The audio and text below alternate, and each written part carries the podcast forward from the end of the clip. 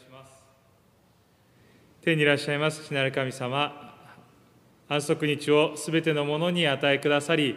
その祝福で満たしてくださっていますことを心から感謝いたします。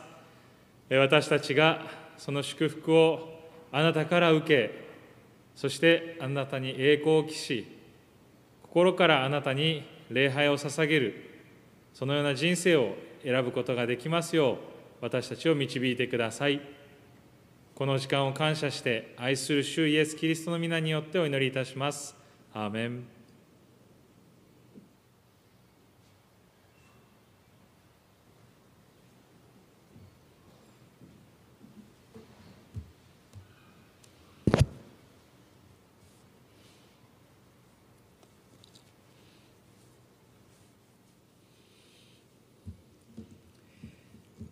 安息日朝ともに礼拝できます。この時を感謝したいと思います。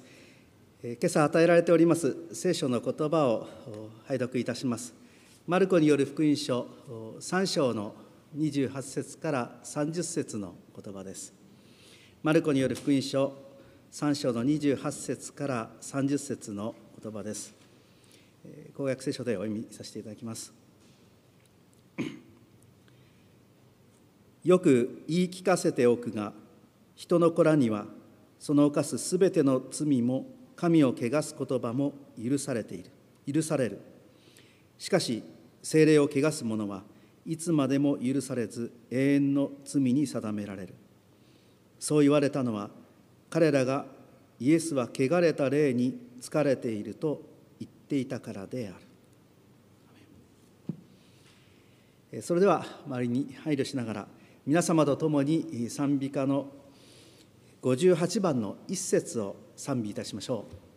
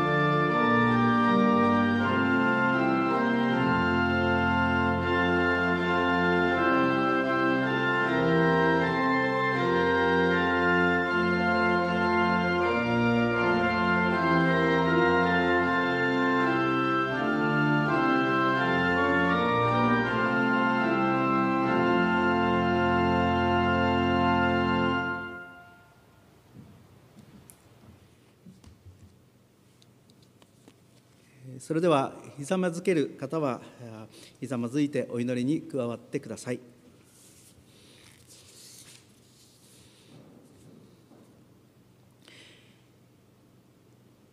天におられます父なる神様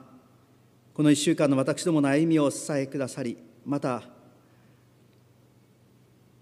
共に集って礼拝することはかないませんがこのように配信を通して安息日の礼拝を行いますことを心より感謝いたしますそれぞれの場所で礼拝に参加しておられる皆様に聖霊をお送りくださりこの礼拝のひとときあなたの恵みを思い起こしそしてまた献身の思いを新たにするひとときとしてください。しかしこの1週間私どもの歩みの中で神様の御心にかなわぬ営みがございました。それを思い起こさせてくださりあなたにお委ねさせてください。そして憐れみ深い主をどうか私どもを悔い改めと導き背きの罪を拭ってください。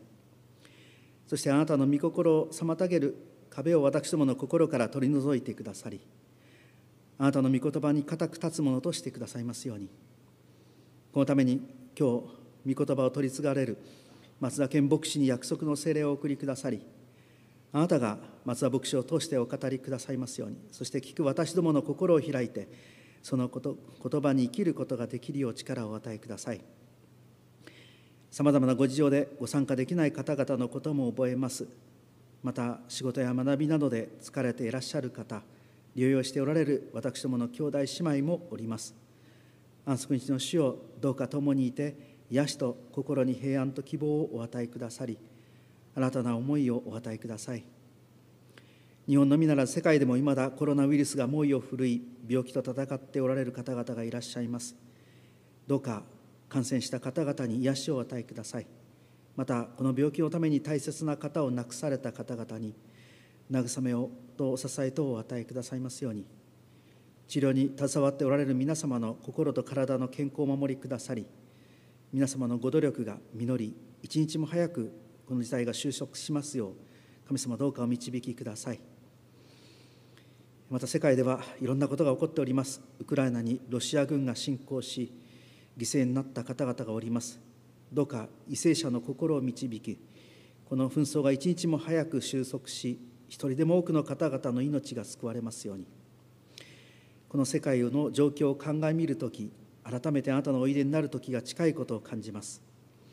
去りを待ち望む者として今与えられている時を生かし主にある希望を伝えるものとしてください。また不安な不穏な時代でありなありますが主が共におられる安息日の平安をお与えくださり新たな思いで来たる週に向かわせてくださいますように。願い事の多い祈りとなりましたが憐れみ深い主に信頼しこの祈りを主イエス・キリストの皆によってお祈りいたします。アーメン。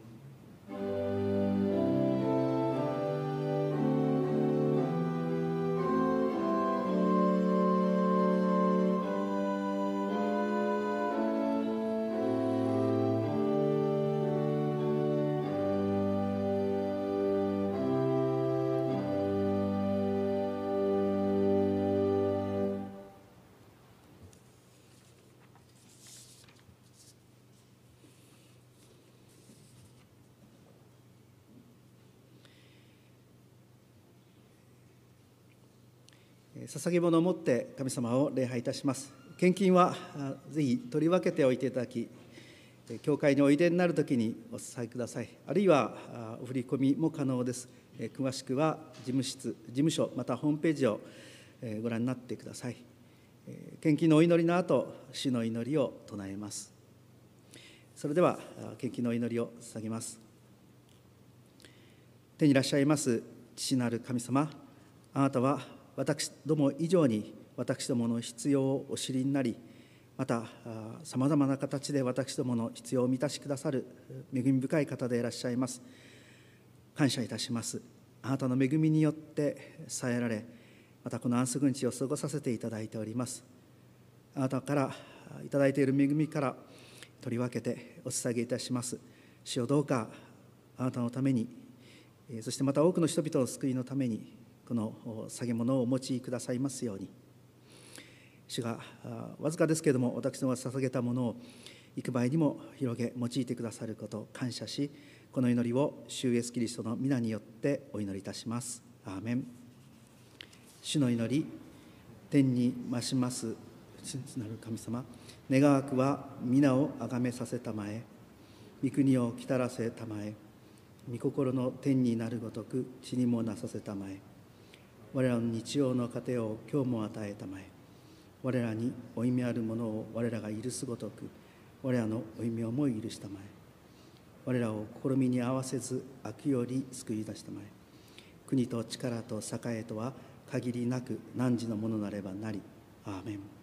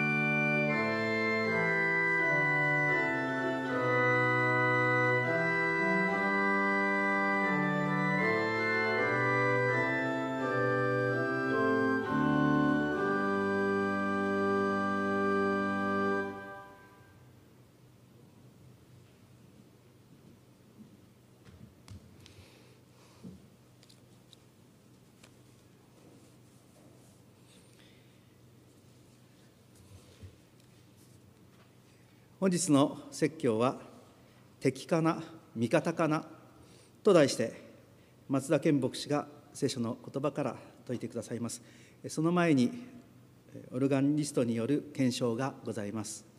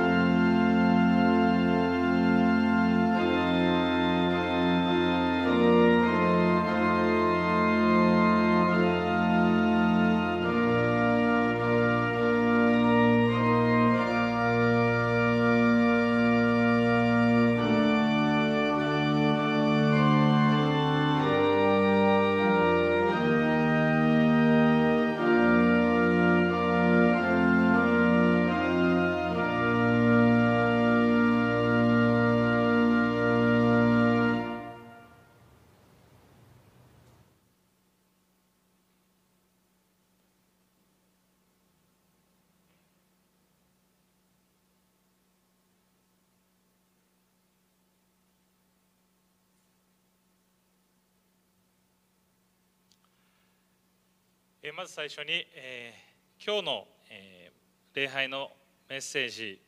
をまとめたものを、えー、今日参加してくださっている、え小学生の皆さんに少しまとめたお話をさせていただきたいと思います。えこの小学生の、えお話の後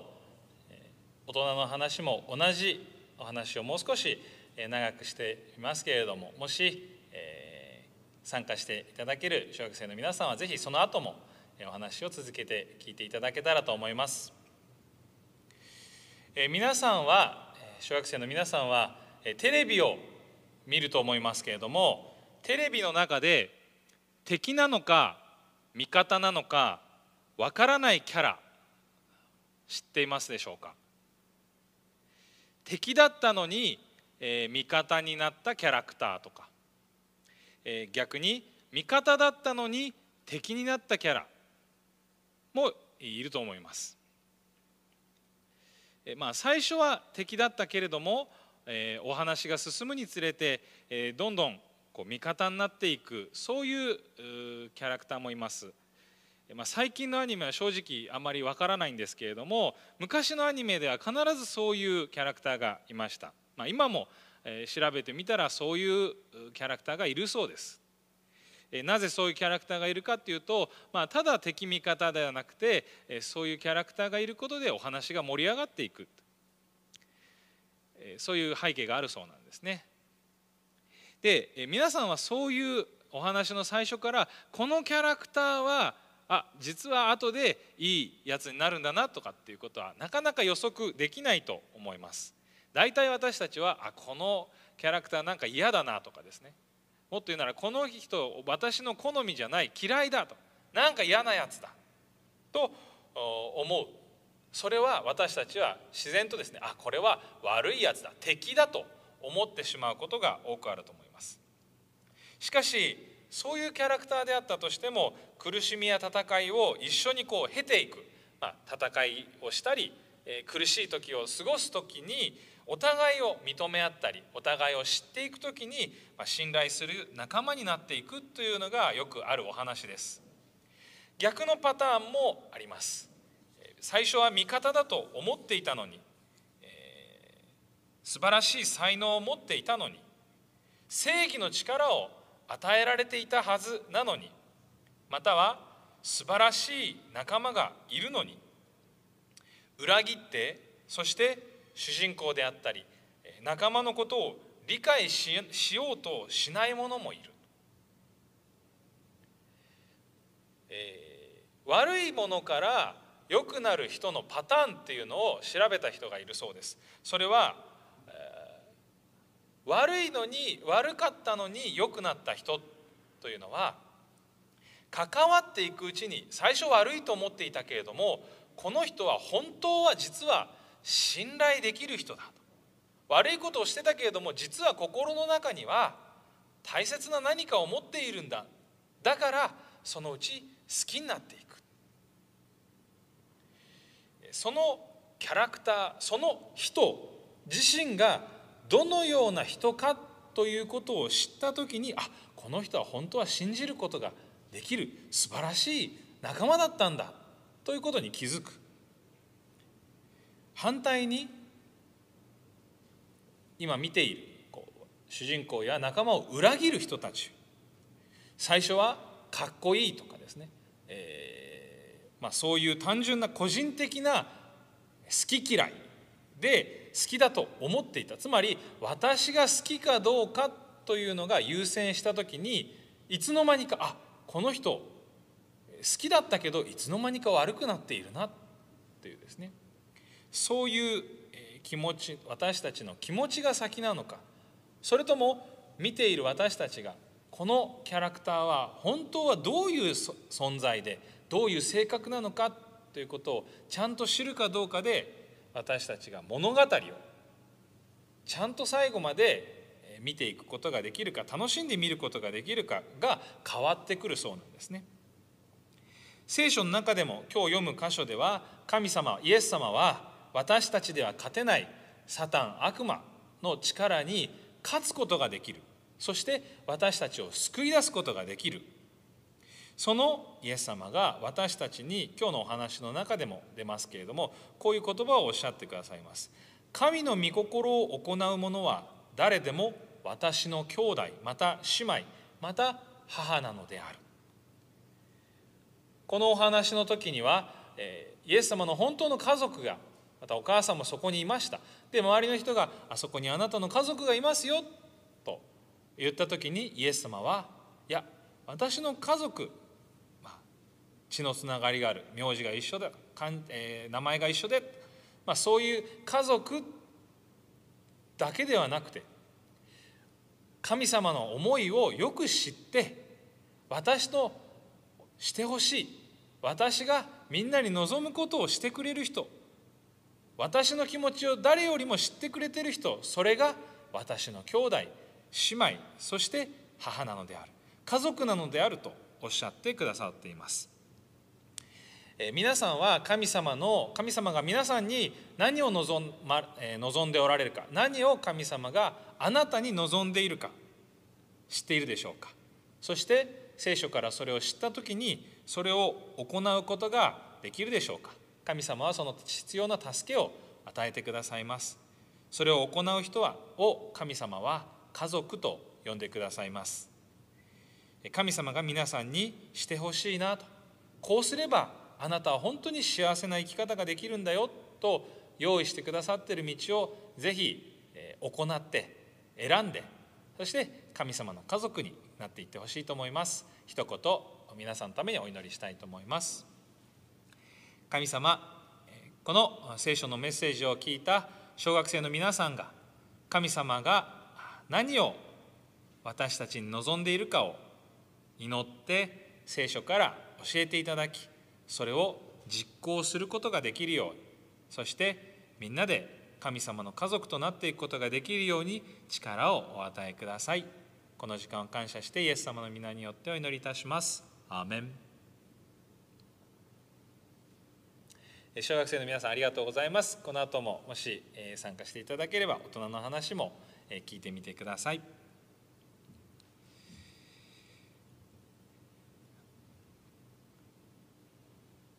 それでは今日の礼拝の聖書の言葉をいただきたいと思いますがまず最初にマルコによる福音書の3章の 20, 20節から30節までを読ませていただきたいと思います。それぞれお手持ちの聖書で開いて読んでいただければと思います。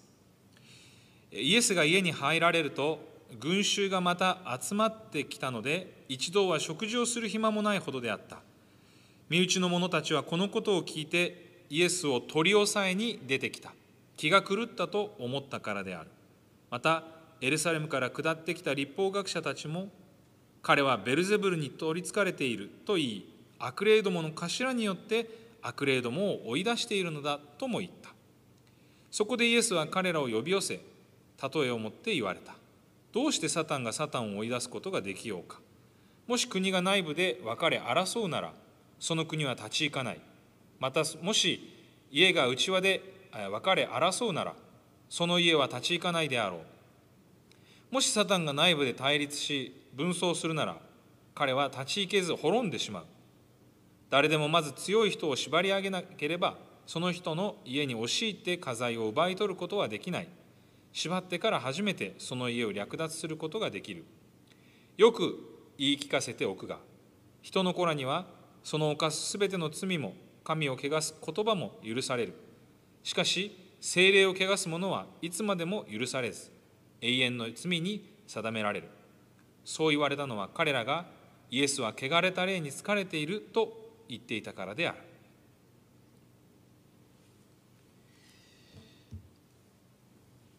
る。神様からこの言葉を通して私たちにメッセージがいただけるよう一言お祈りをしたいと思います。同時に今日は先ほども祈っていただきました。今私たちがこのような生活をさせていただいている中も命を懸けて祈り助けを求めているウクライナのこと方々のためロシアの方々のため覚えて一言お祈りをさせていただきたいと思います。お祈りいたします。天にいらっしゃいます父なる神様しもべは聞きます。お話しください。そして同じこの話を福音をどうぞ今命を懸けて祈り助けを求めているウクライナの方々世界中でウクライナのために祈っている方々の祈りにどうぞあなたが答えてくださいますよう心からお祈りいたします。愛する主イエスキリストの皆によってお祈りいたします。アーメ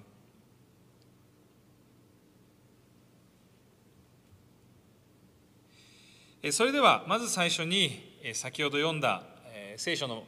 メッセージのですねあらすじをちょっとさっと確認したいと思います。まずこの、まあ、もちろん主人公はイエス様ですけれどもイエス様が帰宅するというところからですね、まあ、家に帰ってくると人々が、ま、癒しを求めて集まってきたわけですね。そこには悪霊に取りつかれて目が見えなくそして、ま、耳も聞こえない障害を持つ人が連れてこられてそしてイエス様によって癒されたという場面があります。それを見たそこにいた人々の中でイエス様の家族そしてファリサイ派の人たちがいたわけですけれどもイエス様の家族はイエス様を取り押さえようとしたわけですね。なぜかというと、まあ、イエス様のその姿を見て頭がおかしくなった気が狂ったんだと思ったからですね。家族がまずそれをした。そしてパリサイ人たちパリサイ派の人たちもですねそれを見てあれは悪魔の力悪霊の力でしているんだというふうに、まあ、クレーム文句を言っていたわけですね。そんな人のところにあなたたち集まるんですか？というですね。そうやって実はイエス様の家族一番身近な存在であった人たちそしてパリサイ人たち一番聖書の、まあ、いわゆる神様の心思いを一番理解しているはずの人たちがイエス様を取り押さえようとしたりああ悪い力でやってるんだという、まあ、間違い誤解を持ってイエス様のとこに来たわけなんですね。えもちろんそこには、えそういう思いではない本当にイエス様に癒してもらいたいとかイエス様の力を信じてた人たちも、えいたはずなんですね。そこでイエス様は物語の大半はイエス様の彼らに対する反論が占めているわけですね。イエス様はどのように反論したかというとまず一つ目サタンがサタンを追い返すなんてことがあるんですかと。お互い仲間なのに仲間割れしてたら太刀打ちできないでしょそんなことするわけないでしょうと。あなたたち何を言ってるんですか？と。仲間を一致団結して神に敵対しよう神を敵敵視している。彼らがお互いでお互いこう追い出し合うなんてやってたら普通に考えてもしないでしょ？という反論をします。それだけではなくこれですねこのお話はマタイによる福音書ルカによる福音書にも書いてあるわけなんですけれどもマタイによる福音書の場面を見てみますと7章ですね22節を見てみるとその当時悪霊を追い出していたのは必ずしもイエス様だけではなかったようなんですね。悪霊を追い出していたのはイエス様だけではなく、ま、当時の指導者たちの中でも悪霊を祈りによって追い出したりしてた人たちもいた。助けてた人たちがいたえそれはどうなの？それもサタンの仕業だっていうのそうするとあなたたちも一緒じゃない同じことになっちゃいますよというですね指摘をしたわけです。そして、えー、このマルコによる福音書ではなくてですけどねマタイによる福音書の中ではですねこれが悪魔の力ではなくて悪霊の力ではなくて神の力で追い出しているならこれあなたたちのとこに神の御国が近づいてきていることなんですよと。神の、えー、御霊、まあ、霊精霊によってあなたたちを救い出してあなたたちにあなたたちが望んでいるはずの神の国が近づいているっていうことなんですよということを言っているわけですね。あなたたちの要はですねあなたたちのこのクレームあなたたちの文句それ的を得てないですよとよく考えてみなさいということを、まあ、言ってるわけなんですね。この、えー、中でイエス様は精霊という、まあ、キーワードをですね使っています後でまた少し、え、見てみたいと思いますけれども、まあ、イエス様この悪霊に力でやってるんだというものに対していや精霊という言葉を使って、え、返しているわけなんですね。え、そもそもこのお話の中に出てくるゼル、え、ベルゼブルというものが出てきますけれども、ま、ベルゼブル新共同訳聖書ではこのタイトルにですねベルゼブル論争なんていうふうに書いてありますそもそもベルゼブルというのは何なのかという、まあ、聖書の中に書いてありますけれども、まあ、悪霊どものリーダー頭であるというようなですね表現がされているわけです、まあ、言葉、まあ、見てみますと、まあ、主人の住みかというようなですね意味があるそうですけれども、まあ、それをですね悪霊どもが集まっている、まあ、親玉だっていうですねそういう意味で彼らが使っていてそしてパリサイ人たちはイエス様がこのベルゼブルの力を使って悪霊を追い出しているんだということを訴えているそのように言いましたですね。それに対してイエス様は不思議なことにベルゼブルという言葉を使わずにサタン、まあ、敵という言葉に置き換えて使ってるわけですね。なぜ私が敵の力を借りてやるのかこういったことをするんですか？よく考えてみてください。そもそもサタンはイエス様に敵対する存在のはずなのになぜそこが協力関係になるのか、まあ、本当に矛盾したことをですね彼らは言っているわけなんですね。えー、まあ、この会話の争点となっているのがイエス様が悪霊側なのかつまり敵側なのかそれとも神様のが味方なのかあなたは私にとって味方なんですか？それとも敵なんですか？というですね、まあ、分かりきったことにも思えるけれどもあえて彼らはそこに踏み込んでいってるわけなんですね。旧約聖書の中に出てくるイスラエルのリーダーヨシュアという方も、えー、旧約聖書の中でこの大事な民族の将来を決める、えー、大事な戦いの前に神様の使いに出会った時あなたは味方ですか？敵ですか？というふうに問いかける場面があります。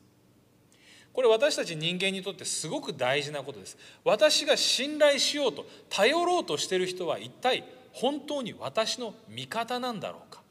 敵なんだろうか？これは神様だけではなく人間関係の中でも私はあなたを信頼していいのか？あなたは私をよく理解してくれている味方なんだろうか。それとも実は味方のように見えて私を裏切る私を見捨てる忘れ去る存在なのか。これ人間にとってとても大切な、えー、心の奥底にある疑問でもあるのではないかと思います。ではイエス様はなぜこのようなお話をしていたのか。よく読んでいるとですね話が合わないような気もする、まあ、どっかでどこで、え合ってるのかですねわからないようなところ、えー、あると思います。今日の聖書朗読で読んでいたかいただいた箇所にもですね悪霊か味方か敵かっていう話をしたらイエス様がですねよく言い聞かすけれどもイエス様人の子に対する罪は、まあ、神様に汚す言葉、まあ、それは許されるけれども精霊を汚すものは許されないんだよというですね話が突然出てくるわけです。実はこの言葉というのがとても大事な言葉。人間にとって。人の命に関わること。人間がもしかしたら間違えやすいところなのかもしれません。イエス様に対して犯してしまう罪。それらは私たちイエス様自身の十字架によって許されていく。しかし精霊を汚す者は絶対に許されない。つまり精霊が私たちの人生将来、まあ、世界を救うキープレイヤーとなっていくんだよと。そういうことをここで、まあ、注目を集めているわけなんですね。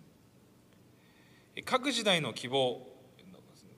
というですね本の中にこのようなこの部分はですね解説する言葉があります。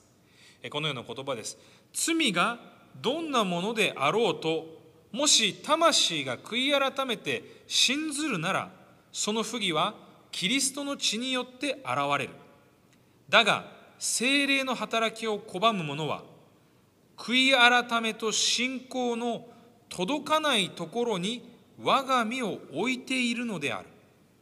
神が心に働かれるのは御霊によってである。人が恋に御霊を拒みそれをサタンから出たものであると断言する時彼らは神が彼らと交われることのおできになる道を自ら閉ざすのである。簡単に言ってしまえば実は私たち今私たち生きている私たちを救い主へと導いてくれるいわば私たちを救いへと導く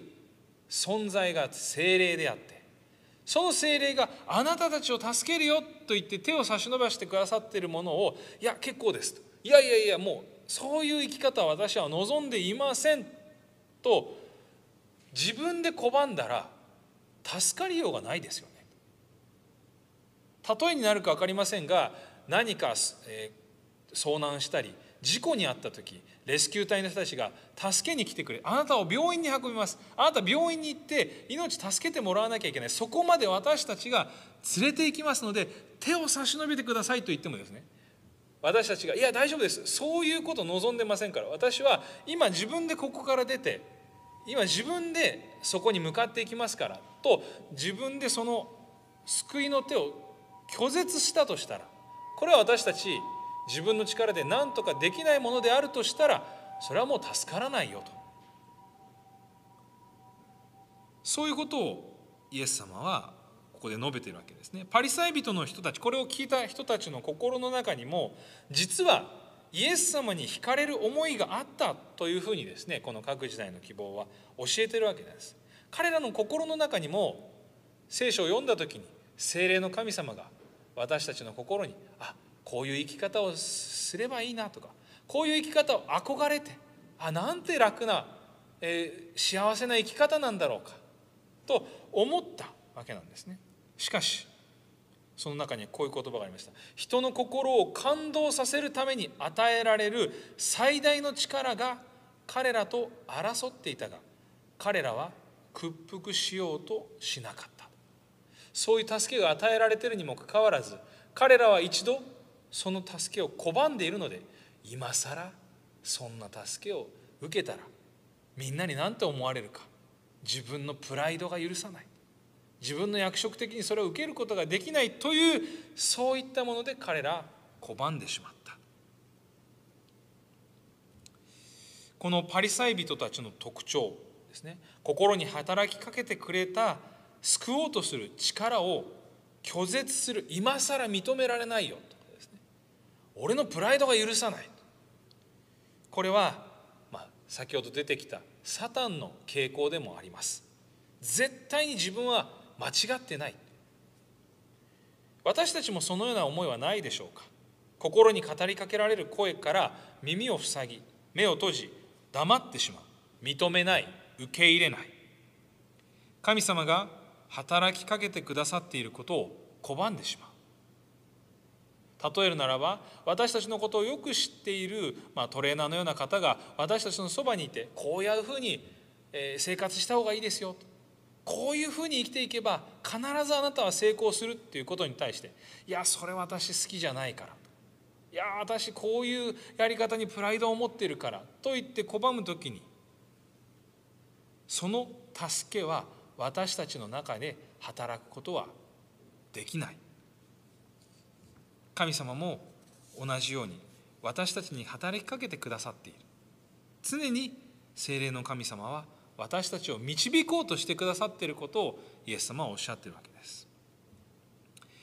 精霊の働きというのは悔い改め私たちを新しい生き方へと今までの自分勝手な生き方とは違う方向に導こうとする。それを拒むということは永遠の罪から私は離れません。今の生き方から離れないという選択でもあります。精霊はそれだけではなくイエス様が何者であってイエス様が私たちの味方であるということを私たちに教えてくださる存在。聖書ではこの精霊の働きについてこのように説明しています。ヨハネによる福音書16章の8節ではその方が来れば罪について義についてまた裁きについて世の誤りを明らかにすると教えている。私たちの弱さを教えてくれる。あなたこういうところが直さなきゃいけないよ。あなたにはこういう生き方があるよと。そしてヨハネによる福音書の3章3節から5節では水と霊によって私たちが生まれ変わらなければいけないと教えている。精霊はあなたを変える力があるよと。その方によって変えていただきなさい。またヨハネの手紙というところではですね私たちが自分の罪を告白するならば神は真実で正しい方であるからその罪を許しその全ての不義から私たちを清めてくださる。そのような方が私たちの目の前にいるのにいや私はもうこれはもう自分で解決しますからという時に私たちはその助けを放棄してしまう。今日のガイドの聖書研究ガイドの中でも近藤先生がエフェソの信徒への手紙の言葉を引用してくださいました。その中にもその霊によって力を持ってあなた方の内なる人私たちの魂を私たちの内なる人を強めて信仰によってあなた方の心の内にキリストを住まわせてくださる。そして愛にしっかりと立ち神様の愛と計画をよく知ることができるようなものへと、まあ、変えてくださる。そう教えてくださる方が精霊であると。だから先ほどのまた言葉ですね。だからあなたたちはこの精霊を汚すものその精霊の働きをいらないよ。そんな働きくだらない。汚すものはいつまでも罪の問題を解決する方法が見つからず永遠の罪の中に私たち自分でそこにいるままになっている。まるで差し出された手を弾き返すようなそのような行為をしてほしくないと。神様のイエス様の警告でもあるわけですね。精霊というのは私たちに再生新しい生き方新しい命を与え新しい生き方を私たちに見せてくださる存在ですね。そのような存在私たちの心を作り変えてくださるそのような方があなたに働きかけてるんですよと、えー、テトスというところですね3章の3節から5節にこのような言葉が書かれています。私たち自身もかつては無分別で不従順で道に迷いさまざまな欲望と快楽の奴隷になり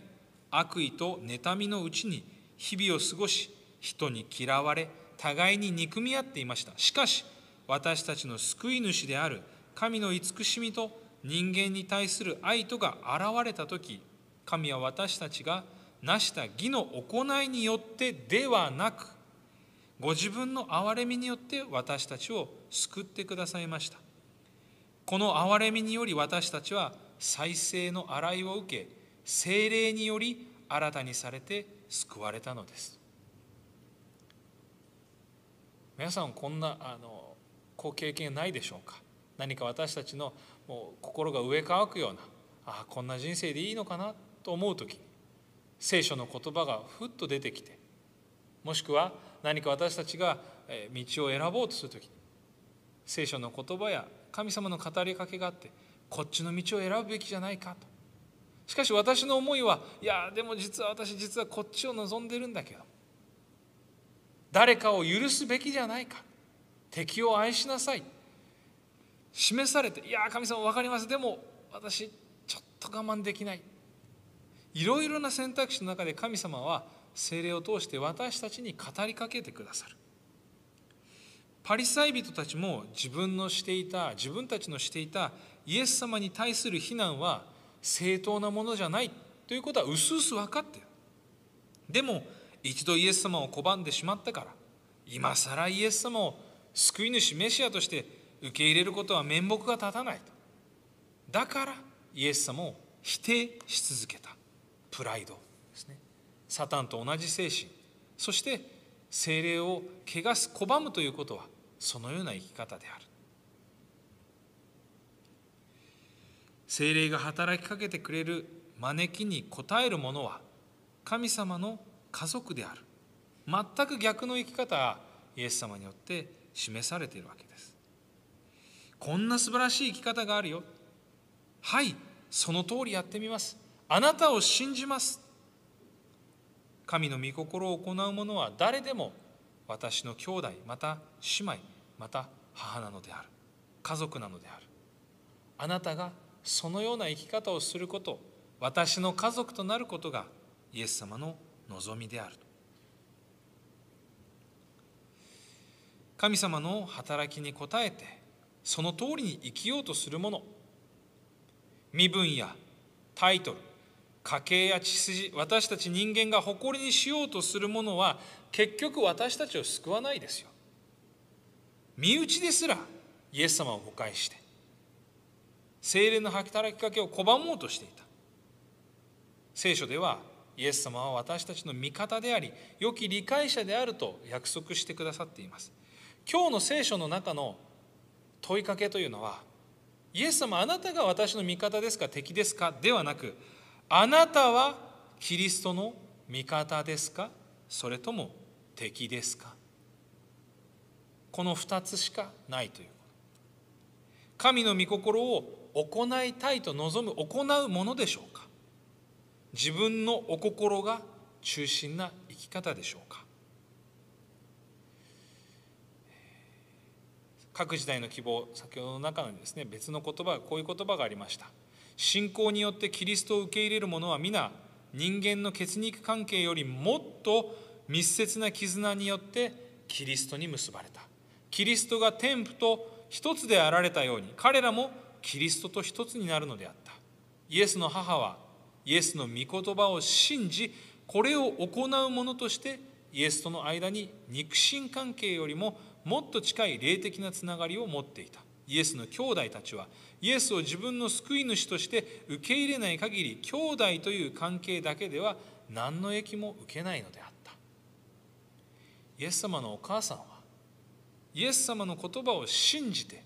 それを行うものとして家族以上の関係霊的な関係が結ばれていた。しかしイエス様の兄弟はそうではなかった。俺はイエスの兄弟だから有名人の兄弟だからというだけでは彼らにとって何の益にもならなかった。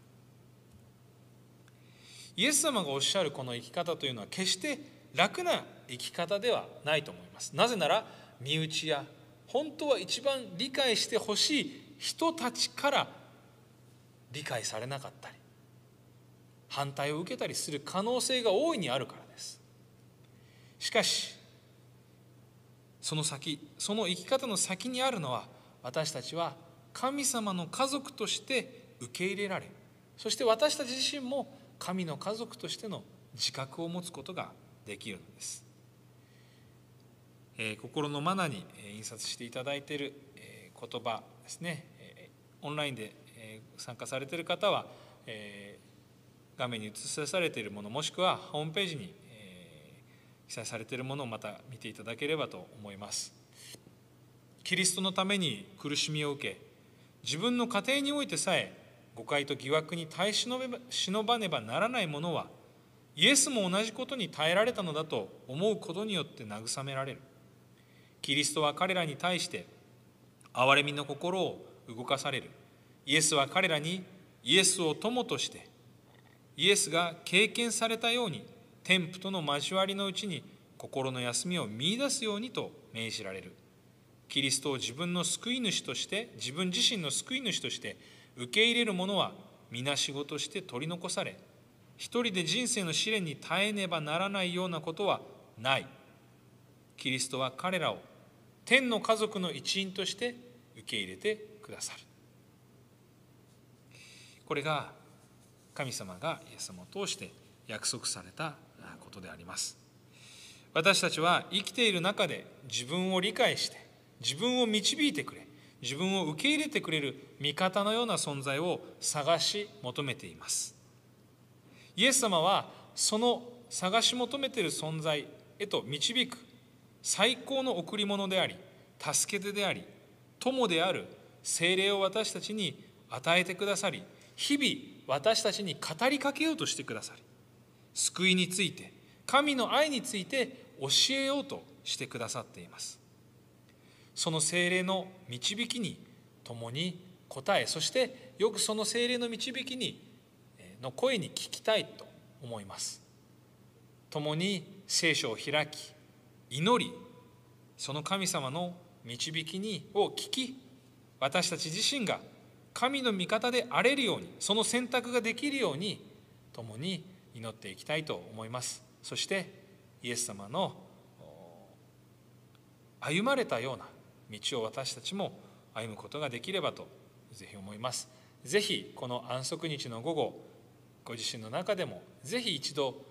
問いかけてみてください。私は神の味方だろうか？敵だろうか？神は私たちの味方であり悪しき誘惑から救い出してくださる方である。その方が私を招いてくださっている。私を救い出そうと日々語りかけてくれる。そのような有力な助け手を私たちに送ってくださっているということ。を精霊が今あなたに語りかけていることを覚えその語りかけに応えていきたいと思います皆さんが聖書の言葉と祈りを絶えず持ち続けていくことができるようそしてそれを行うものとして一緒に歩むことができるよう心からお祈りしたいと思います。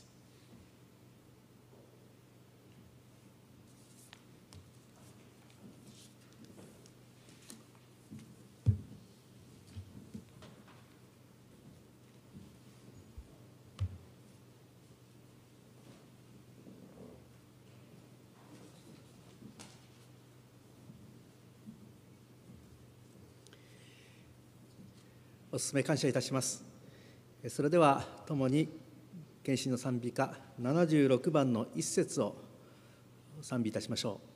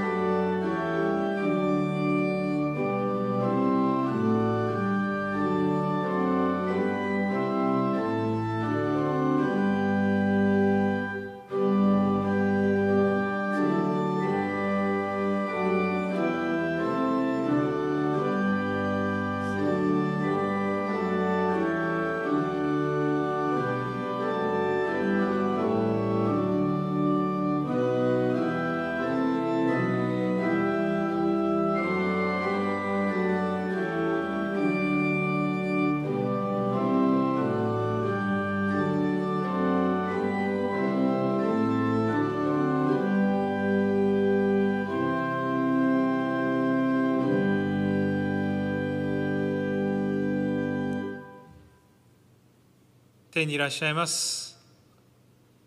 私たち一人一人の父なる神様。私たちに救い主